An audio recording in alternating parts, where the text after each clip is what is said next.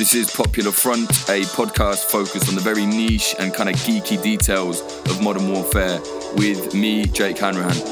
Today we're speaking to military analyst Dr. Jonathan Schroden and he's been covering Afghanistan in this regard about as long as the war has been going on. 18 years he's been doing this 16 years. He knows what he's talking about. And he's going to be speaking to us about this recent situation in Afghanistan where the Taliban the Afghan government and the US government have all come around the table and have had some kind of agreement some kind of deal. It's not quite a peace process as is being described. It's quite tricky. And uh, Dr. Schroden's going to explain what's actually happened You'll have to excuse me, I'm ill, I sound like deaf. Uh, but yeah, please do consider supporting Popular Front at patreon.com slash popular front. Maybe you can explain exactly what is going on with this uh, this deal. You know, some people have said, "Oh, right, you know, the Taliban have won the war now. Uh, the US are pulling out." What exactly is the you know the proper idea of what's going on here? Yeah, so I, I mean, I don't think either of those characterization, characterizations are entirely accurate, as you mm. might imagine. Um, so really, the the I think the biggest misconception about the agreement is that it's some sort of peace deal, and people have been talking about it like it's a peace deal and using that term, and in fact, it's not. It's not meant to be a peace deal. It's not labeled as a peace deal. Um, that's really not what it's about. It's meant to create a pathway for the Afghans to start talking to each other, uh, what they've called intra Afghan negotiations. And all along, the Taliban have maintained a set of preconditions for that to occur. Um, and the most significant of those was that the U.S. would agree to a withdrawal timeline, uh, set of conditions, you know, and an endpoint to get all of its troops out of Afghanistan and once the U.S. agreed to that, the Taliban have, have sort of steadfastly maintained for a number of years that they would then sit down and talk to the Afghan government about what the future of the country should look like. And so this agreement effectively meets that precondition in order to get the Afghans to sit down and start talking to each other. So the idea that the Americans are about to leave is just that's not happening. Uh, not, I mean, not in the immediate term. No, the agreement talks about the U.S. would withdraw troops in two phases. One is over the first 30, 135 days, um, so about four and a half months. The U.S. is supposed to draw out about, uh, well, draw down to a total number of 8,600 troops um, and to convince its coalition allies, mostly the countries of NATO, to draw down their forces proportionally. So the the U.S. has agreed to that although frankly the US was was highly likely to do that anyway and had been signaling for a number of months uh, that it was going to draw down to 8600 troops regardless of whether this agreement was signed. So while some people have pointed that out as a concession the US made I don't really see it that way because again the US was likely to do that anyway. Um, so that happens in sort of phase 1 over the first 4 months or so.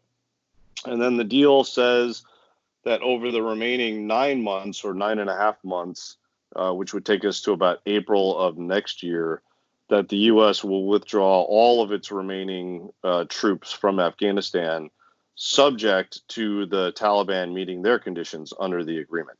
Right. So why are they doing this now then? You know, all of these years that the war has been going on. I mean, this has been going on since I was a kid. You know what I mean? I'm 30 now. It's outrageous.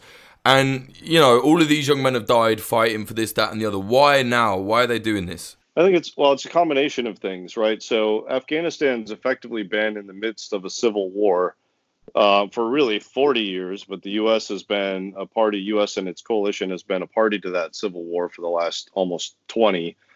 Um, and and really, right, civil wars. If you read the literature on civil wars, they tend to end only when a handful of uh, certain conditions are met. And oftentimes, one of those conditions is when all of the sides become tired of fighting. Mm. And I and I think after you know 18 years of the U.S. being in Afghanistan, the U.S. is tired of fighting in Afghanistan. Um, and the Taliban, I believe, after you know 40 years of, of fighting themselves, or or you know um, since the um, since the mid 90s anyway, for a lot of these guys, um, I think they're tired as well. They're tired of the violence, and certainly Afghan civilians are tired of the violence. And so I think we've reached a point now where all sides are effectively tired enough of the violence and the fighting that they're willing to sit down and try to at least begin moving towards a peace settlement. Now that's that's a big first step to take. It is only a first step, right? There's a lot that has to be done in order to to bring a lasting peace to Afghanistan still, but this is a pretty significant and important first step to getting there.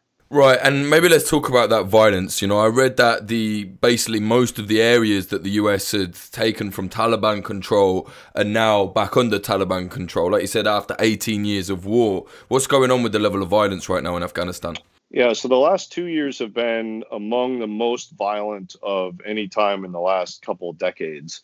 Um, the Afghan number of Afghan civilians has been increasing uh, the last couple of years. The the United Nations tracks those numbers and puts them out, and they're they're as high as they've ever been. Um, the number of Afghan soldiers being killed, uh, while we don't have exact numbers, it seems pretty clear that they're suffering on the order of ten to fifteen thousand uh, soldiers killed each year for the the past two to three years. Um, Taliban casualties are especially hard to estimate because they don't publish any any numbers on those, but I think it's fair to assume that they are also suffering tens of thousands of casualties. Um, and I've done some rough calculations uh, based on various sources of information that seem to indicate that that's that's a, a, a um, accurate rough estimate. Um, so it, the violence levels are pretty high uh, across the board, uh, and all sides are feeling the impacts of that, right? And so you have this high level of violence that again I think everyone is is getting pretty tired of and in addition to that, on the territorial uh, front, since you mentioned, you know, who's holding ground where, I think we we we're rapidly approaching a point where the Taliban control large swaths of the rural countryside of Afghanistan, uh, where not a large percentage of the population lives.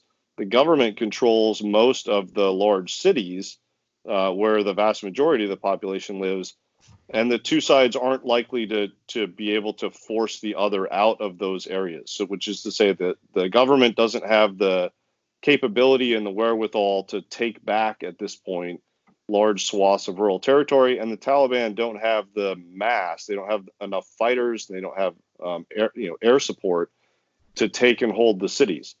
And so you're we've we've rapidly we're rapidly approaching a sort of um, you know stalemate, I guess you could call it, on the ground, where the two sides hold the areas they hold, and they're not really able to do much else. Right, and well, in that case, what's the difference between life in a government-held area, for example, and life under a Taliban area? I, I keep seeing a lot of kind of romanticism now about the Taliban, and you know they're just these freedom fighters.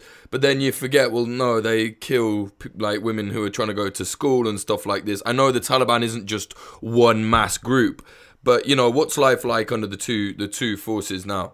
Yeah, so there's been some really great work done by uh, the likes of Ashley Jackson and some other researchers in recent years that have gone to Taliban controlled areas to try and get a better sense of exactly that. Like, how does it differ um, in the areas they control? Uh, and you see some some right positives and some negatives. To be just frank about it, right? I mean, the Taliban are generally speaking, better at delivering justice at local levels. They have courts um, that, in the areas they control, are generally trusted and are are relatively swift about dealing out uh, justice. Uh, you know, rulings on disputes and those types of things. Um, and uh, and they're not corrupt, right? You don't have to pay a bribe to a judge mm. in order to have your case heard. They have a court. You can go there. You can have your case heard, and they will dispense a ruling. Um, and the ruling is based on their interpretation of Islamic jurisprudence, which which many Afghans appreciate. Um, so there are those things, there are those aspects of what the Taliban do that I think a number of Afghans, um, especially who live in those areas, uh, view as a positive, um, you know, uh, as a positive.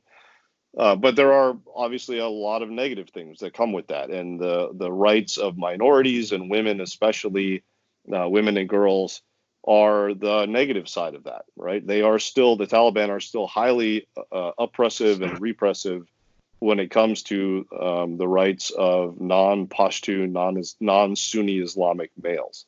And what about the uh, the government areas? Are things much different on there? From from what I gather, like I look at some areas and it seems like very different. Do you know what I mean? Like the contrast, even though there might be both government control, they seem there doesn't seem to be any kind of this is how it is under them. Do you know what I mean? No kind of template. I don't know. What what are you seeing? Yeah, so I mean, in government controlled areas, you see things uh, again, positive positives and negatives, right? I mean, the um, in those areas, right, you tend to have uh, relatively free and open media.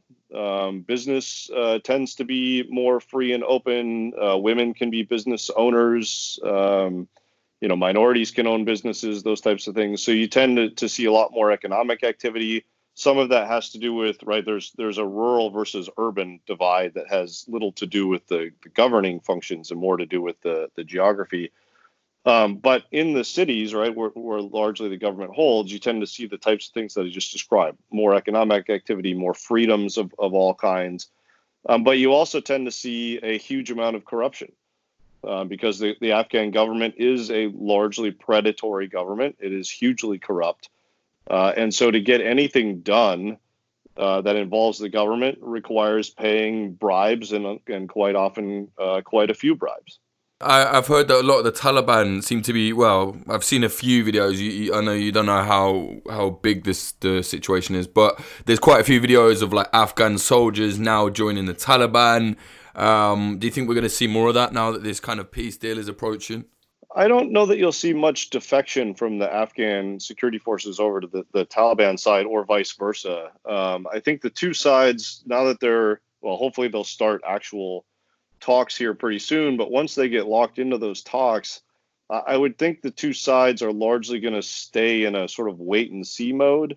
I mean, they're fighters as long as they're continue continuing to be paid on both sides. Don't really have an incentive to break and join the other side in the midst of peace talks that might be ongoing. So I, I tend to think you'll see the two sides more or less hunker down. There will continue to be uh, violence that occurs until um, a general or comprehensive ceasefire is agreed upon, because violence is really the leverage um, that both sides have to to try and you know out um, outmaneuver the other in, in terms of these negotiations. In terms of violence, what happened recently? I saw that something like a week after the negotiations, there's already been like a serious outbreak of violence from the Taliban. What's going on?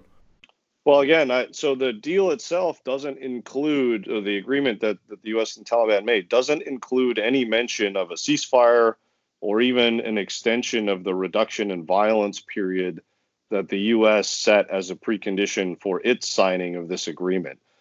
And so, while a number of U.S. officials have come out and, and made comments to the effect of the Taliban increasing violence again uh, runs counter to the deal or the agreement, there's there's nothing in the agreement that actually says that, and so uh, people have concluded that that either those officials are speaking in terms of what they believe the spirit of the deal was, as opposed to the text of the deal, which is mm. which is frankly neither here nor there, right? Um, but then there's also this issue of there's been a number of reports, and and the U.S. Secretary of State Mike Pompeo has has openly acknowledged that there are, are at least two what are being called secret annexes to this deal.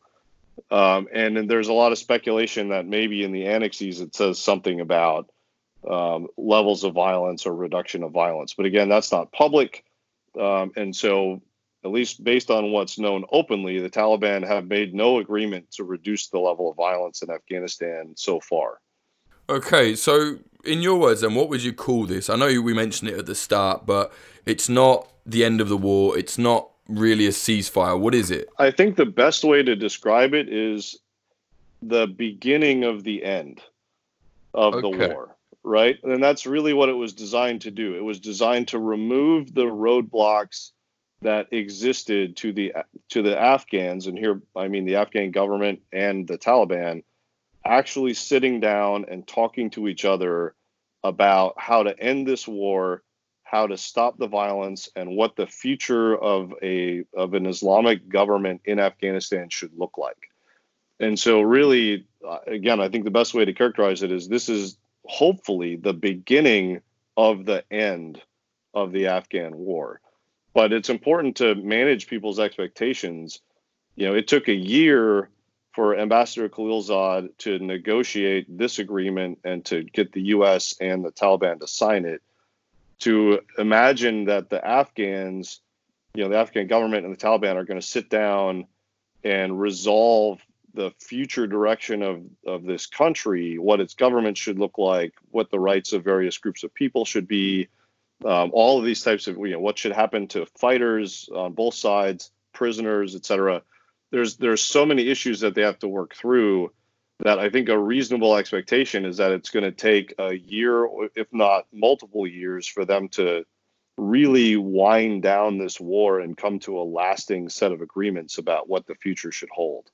Right, yeah, there's no mission accomplished. Um, who was at this meeting then? Because I know that the, at the Taliban, it's not exactly, you know, it's not as secure of a group as, for example, the government in Afghanistan. It's quite um, you know, there's certain autonomous elements to it. Uh, who was at the who's at the table for the Taliban and the government and the US and what have you? Yeah, so um, I mean, the Taliban have have sent a so their negotiating committee has been uh, made up largely from their political commission. So they have a political commission and a military commission uh, that are are two sides of the same house. Um, so their negotiators have been largely from the political commission, although they claim uh, have claimed throughout these talks that they've been in close consultation with the military commission and with um, the overall emir of the Taliban as well in order to ensure that they're um, in sync as a group.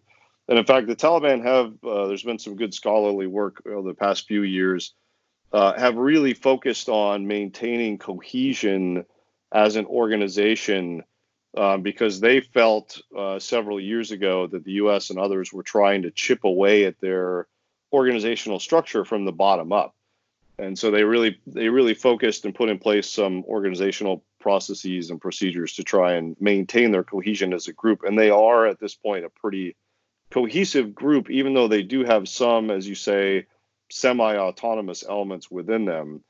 Um, probably the most notable of those is the Haqqani network, um, uh, which is led by Jalaluddin Haqqani and his sons. Um, and uh, uh, or really at this point, it's uh, Siraj is kind of leader of the group. Uh, and there was a lot of speculation as to whether or not they would agree to the type of deal that the Taliban was negotiating because they are quite close to Al Qaeda, um, closer, arguably, than a lot of the Tal- Taliban elements in Afghanistan are and so there was a lot of question about that. And and interestingly, Siraj Haqqani published, or the New York Times agreed to publish an op-ed that was supposedly written by him yeah, about a, about a month ago, in which he says again in the op-ed, effectively the Haqqanis are fully on board with the agreement, and the Taliban are you know speak for them as well. And so again, there's been this real drumbeat of Taliban unity and Taliban cohesion throughout these talks and even in the years prior. Right. So, do you think then? I mean, I know he's just said, yeah, okay, we're on board.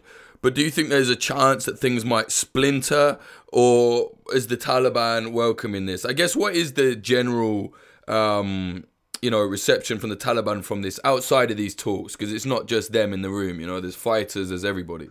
Yeah, so the I mean it's it's hard to I mean right it's hard to know without being on the ground and, mm. and talking to large numbers of their fighters, but from what one could glean from you know social media and, and other reporting that took place during the reduction in violence period, as well as drawing back to the Eid ceasefire that took place in 2018, uh, it seems pretty clear that the Taliban fighters, the rank and file, are again tired of fighting would like for the fighting to be able to stop, would like to be able to travel into the cities and to other parts of Afghanistan.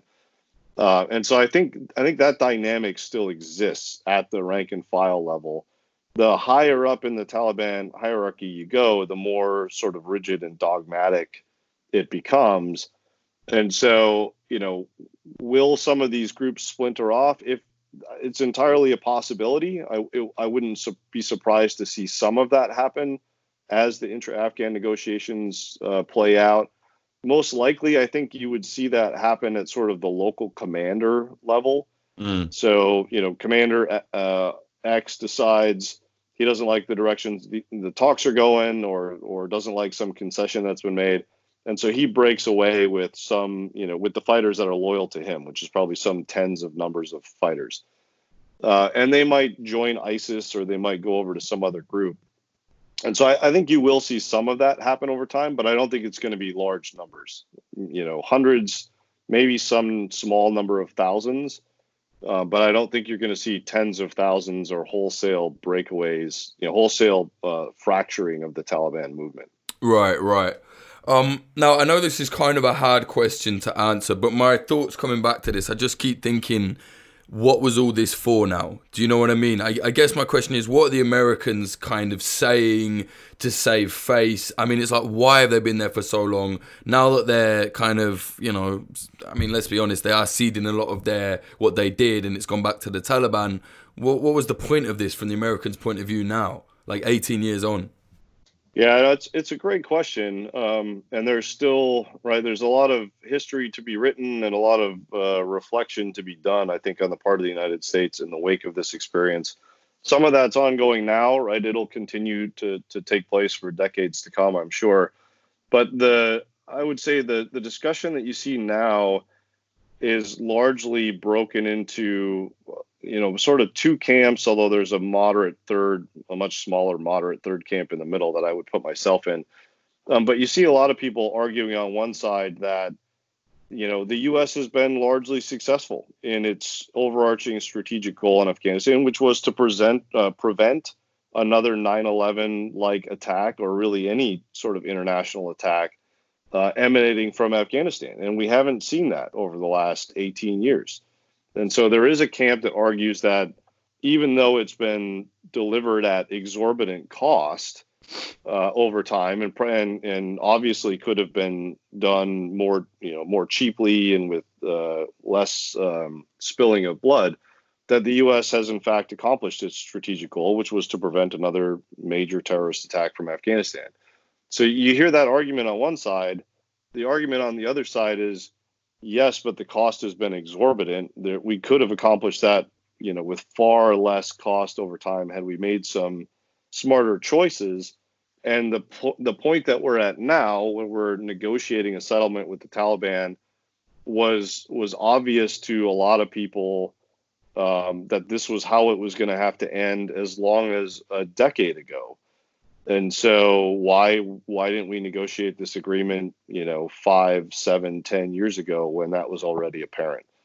Um, and so those are right two two sides of the argument that that you hear um, in the United States. And again, I think that'll continue to play out over time as the U.S. sort of grapples with um, its experience in Afghanistan, which has not overall been a positive one. No, definitely not. Um, I know you've got to go, but is there anything else you want to mention before we leave this here? Um, I mean, I think I would just uh, mention coming back to the the deal. The one thing that people might uh, you know be hearing about in the news and be wondering about is this idea of prisoner release and and when the Afghan negotiations are actually going to start. Um, so the deal says that the Afghan negotiations are supposed to start tomorrow. Uh, it's pretty unlikely that that's actually going to happen because there's a bunch of stuff going on. One major complication is that the Afghan uh, the election they held in September didn't end well in terms of it was highly fraudulent. It's not entirely clear who the winner was. And so just today you had um, the existing president, Ashraf Ghani, hold an inauguration ceremony and be sworn in as the president. And his main, main political rival, Abdullah Abdullah, also held a inauguration ceremony and had himself sworn in. And so you now have competing you know political claims to the presidency in Afghanistan, which is not helpful. And then the U.S. has also made things more complicated by effectively promising in this deal to facilitate or bring about the release of, of 5,000 Taliban prisoners in exchange for 1,000 um, Afghan security force prisoners that the Taliban holds, which is outside the authority of the U.S. to deliver on. Right? I mean, we don't we don't hold those prisoners; the Afghan government does. Mm. And so so there's even though the talks are supposed to start tomorrow, there are again a host of issues that have to be resolved in order to get to this first step. And so I just right I I just to sort of put the news in context and to reinforce what I said earlier, this is going to be a long and messy process. And everybody needs to sort of calibrate their expectations that even though, as I said, this is the beginning of the end, the road to the end from here is still long and windy and with has lots of obstacles on it that will have to be overcome. Yeah, yeah. I mean, the war's been going on 18 years. It's not just going to end overnight. Um, where can people follow you on the internet if they want to, you know, catch up on your work, ask questions, whatever? Yeah, the uh, best place to find me is on Twitter. I'm at JJ Schroden, S C H R O D E N. Brilliant. Thank you very much, mate. Appreciate that. Yeah, thanks for having me on. That was Dr. Jonathan Schroden speaking about the possibly the beginning of the end of the Afghanistan war. But if we know what's been going on there and the Americans are getting involved, could just go tits up again any moment. But yeah, maybe it's the beginning of the end. But at least there's one thing's clear: it's not quite as it was projected uh, initially. Anyway, again, please do uh, excuse me. I know I sound like deaf, and it's probably not what you want to hear. Just a touch of the corona, probably. Um, but yeah, sorry about that. Um, if you like what we're doing here at Popular Front, please do, as usual, consider supporting us on the Patreon. There's bonus episodes, chance to join the uh, community, which is excellent for research if you're a up and coming uh, independent journalist or uh, researcher or whatever. Um, go to patreon.com slash popular front. Again, the bigger we grow, the more popular front you get. Sponsors, uh, this episode was sponsored by the defensepost.com defense with an S. Uh, go there for regular updates on the world in conflicts, all independent. Also sponsored by Oracle Coffee Shop in Portland, Oregon, USA, America. Um, they're an independent coffee shop selling only fair trade products. Um, go and see them at 3875 Southwest Bond Avenue 97239. I've no idea what those numbers are, but I'm guessing if you're American, you know. Um, and tell them Popular Front um, sent you, and you might get a free coffee or something like that. You really should, to be honest. Um, this episode is also sponsored by Black Triangle. They're an independent company. Um, they manufacture their own low key self defense tools. Uh, check them out on Instagram at Black Triangle Group or their website, Black Triangle, but BLK, spelled like that, blktriangle.com. Again, tell them Popular Front sent you. Really, they should give you a discount. I don't know, they might, hopefully. But yeah, thank you very much. Again, if you want to sponsor Popular Front, firstly, parameters you must be an independent business of some sort, no corporate bullshit. Um, you must not be I don't know, some kind of weird Nazi group or like hardline communist group or anything like that. Don't be pushing our political agendas. Um, but yeah, if you're doing independent work and you think it might be relevant to us, go to jake at hanrahan.tv. Email us there, show us what it is, um, you know, and we'll come through with pricing. It's very cheap, to be honest. The amount of um, independent downloads that we get on this, I've been told we can charge way more, but again, that's not really in the spirit of Popular Front. So, my point is, it's affordable. You know, you've got an independent business, we'll understand that. We know what it's like, we're broke half the time too. So, yeah, Jake at hanrahan.tv, let me know what your product is. We might say, yeah, I mean, like, look, if you're selling bed bed linen, or what was one thing, trying to sell me like um, fucking special herbs or uh, botanical oils, it's not really going to work. Make sure it's relevant, and if it isn't, you think, yeah, my product would probably benefit from Popular Front listeners, then yeah, email me definitely. Go to our YouTube, uh, youtube.com slash popular front, or just type in popularfront.tv, that will take you there. Uh, we've got a new um, documentary out now. It's by Luke Pierce. He's, uh, you know, does a lot of filming for us. Very good lad. Independent freelance cameraman. Um, covers a lot of conflict. Check him out. Uh, his Instagram is at Luke Pierce one. But yeah, anyway, so he made us this doc. He was out in uh, in Baghdad covering the protest. He was covering it at a perfect time. Actually, it was kind of just before the Sadrists took over, and when the the the protest was very like grassroots and organic still. Now, unfortunately, a lot of armed factions are taking over and doing all sorts of fuckery, and you know, a lot of the lads that were fighting for just you know having a democratic country are kind of had to step off a bit. But yeah, see it. It's called Baghdad Rising, uh, under fire with the Baghdad or with the Iraqi protesters. Check it out. YouTube.com/slash Popular Front. Also, uh, Journeyman contacted us and we're like, hey, can we put this on our platform? We like it. They've got like a million subscribers, so you might see it on there as well. You know, as a little partnership. We said, yeah, cool. Thanks very much for the boost. You know, um, so you might see it there as well. But don't worry, they haven't stolen our stuff. It's yeah, that's ours. We had a little thing. Um, yeah, uh, popularfront.tv. Go and have a look. Uh, follow us on Instagram, instagram.com slash popular.front. Also, follow us on Twitter um, at popularfrontco or my handle is at Jake underscore Hanrahan, H A N R A H A N. Uh, lot of shit talking on that one, so if you don't like me, just go to the Popular Front one, can't blame you. Um, where else? Yeah, go to the website uh, popularfront.co for merchandise, popularfront.shop. Uh, yeah, that's everything. Um, again, if you want to support, uh, patreon.com slash popularfront. Thank you very much to the following Patreons Adam Bergsnyder, Amy Rupert, Andrew Hurley, Axel Iverson, Azad, Bill Wilson, Brian McLaughlin, Trey Nance, Chad Walker, Charlie, Christina Rivetti, Christopher Martin, Craig Miller, DR, Dan Dunham, Daniel Shearer, Diana Gorvanek, Emiliano, Emily Molly, Fletcher Tate, Frank Austin, Greg H, James from the Discord, Janet Basurto, Joanne Stocker, Joel Tambusi, Josh, Jungle King Virapan, K. Hardy Roberts, Lawrence Abrahams, Ludwig Chodzo Zash Zachko. Bro, I'm so sorry if I've said that wrong. Let me try.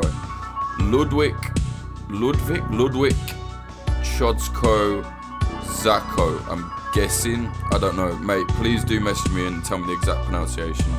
Uh, I really don't want to get people's names wrong, um, but I'm honestly, I'm stuck with that one.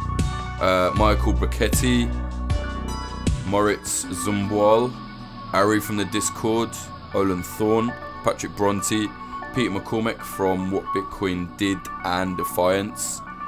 Uh, check him out actually, he's Defiance. He was on the border Turkey and Greece. The footage he's got from there is really good um, Cuball, Rubicon, Ryan Sandercock, Scartoon Music, Sebastian from the Discord, Sarushe Hawazi, Stephen Davila, Tom Lochrin, Tony Bin, and Vida Provost. Thank you all very much. Like I said, without you, the bottom would fall out of this fast. Thanks so much. Again, if you want to support, patreon.com slash popular front.